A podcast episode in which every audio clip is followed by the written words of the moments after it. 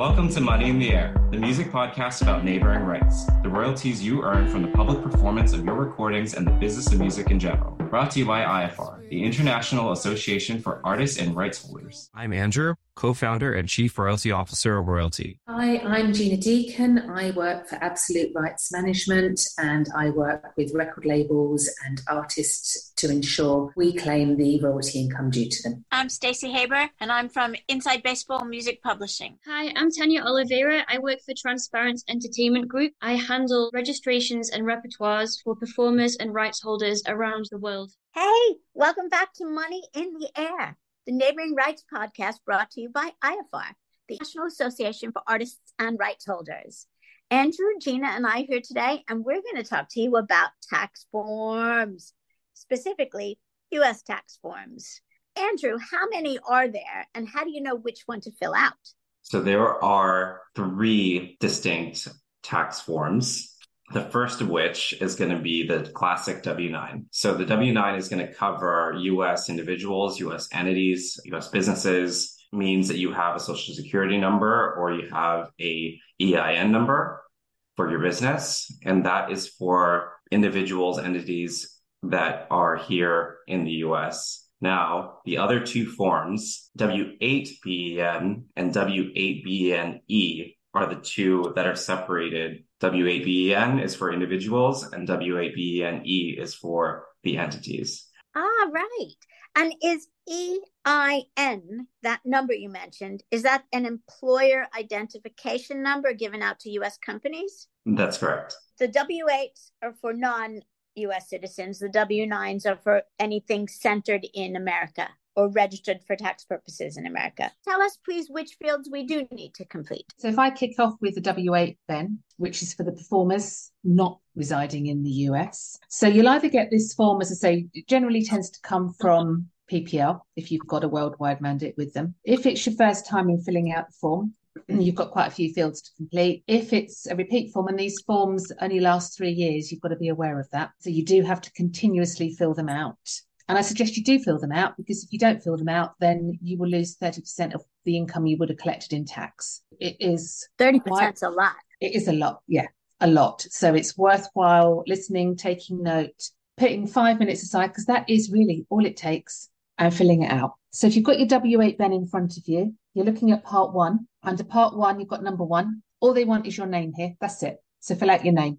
Part two, country of citizenship. If it's the UK, for example, do not write the initials UK. They will reject that. You have to write the word United Kingdom. So whatever you're putting in that box, do not abbreviate to initials. Write the whole word. Number three, your address break it down, you've got a couple of lines. They'll want line, city, town, postcode, country. Number six, which is your tax identification number, which hopefully you've got national insurance number or off a payslip or something. Just pop your number in there. Number eight is the next one, your date of birth. Again, make sure that you lay it out how they want it. They don't want date, date, month, month, year. What they do want though is month, month, day, day, year. Okay. I'm sorry, so again, everybody who's international, but that's the way that we do dates here exactly, in the US. Yeah. Whereas we don't tend to do that over here. So you've got to make sure that you get it around the right way again. So that's part one done. Part two, you're looking at number nine. They just want to literally again have confirmation of where you are resident. If it's United Kingdom, again, UK won't do. It's got to be United Kingdom. Then you are done. You have to sign it. You have to date it you are good to go. It is as simple as that. And if you filled out a form before and PPL have it on your records, then the chances are they'll send you a digital copy. All you have to do is sign it and return it. That takes about 10, 15 seconds, as long as it takes you to click a box and, and press send again. So please don't hold off filling it out. Don't delay. Do it now. You could be saving yourself 30% on whatever you're going to collect. And what about the W 9, Andrew?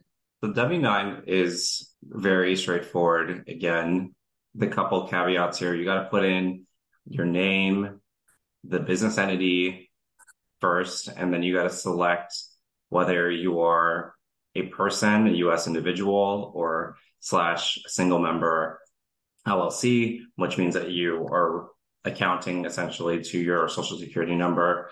Otherwise, there are a couple other boxes that you could check depending on what entity business entity that you've set up for business, if it's a partnership, if it's a any of the other boxes, put in your address, put in the either your social security number or your EIN number for your business, and then sign, date it, make sure that you're signing and submitting the most recent W-9 every couple of years. The IRS here in the States, they revise the W-9. So make sure that and generally, whatever you're downloading from the company, whether it's Sound Exchange, any of the music companies really that you are supposed to submit your W 9s for, they should have the most up to date W 9s for you to fill out. Sign it, date it, submit it, and maybe once every couple years, if there's a need to do so, they request uh, another one from you. It's not like with the W8 BENs where if you don't submit one, then they're going to assume that the 30% for tax withholdings should be applied. The whole reason behind this whole schema is the treaties between the US and other countries. Royalties is a part of the treaties between other countries. So if you fill it out, then they, we don't withhold 30% at Sound Exchange. However, the W-9s is a little bit different because most companies won't even pay you if you have not submitted your tax information. All of the money that you have been earning at Sound Exchange, at any of the music companies, they will not pay you unless they have your tax information on file and a signed W 9 for them to reference because they need that when they report to the IRS at the end of the year. Thank you very much, guys. That was really simple and straightforward. It is much appreciated. And thank you guys for listening. And remember, if you're already not a member, go to www.iafar.co.uk and become a member. Take care.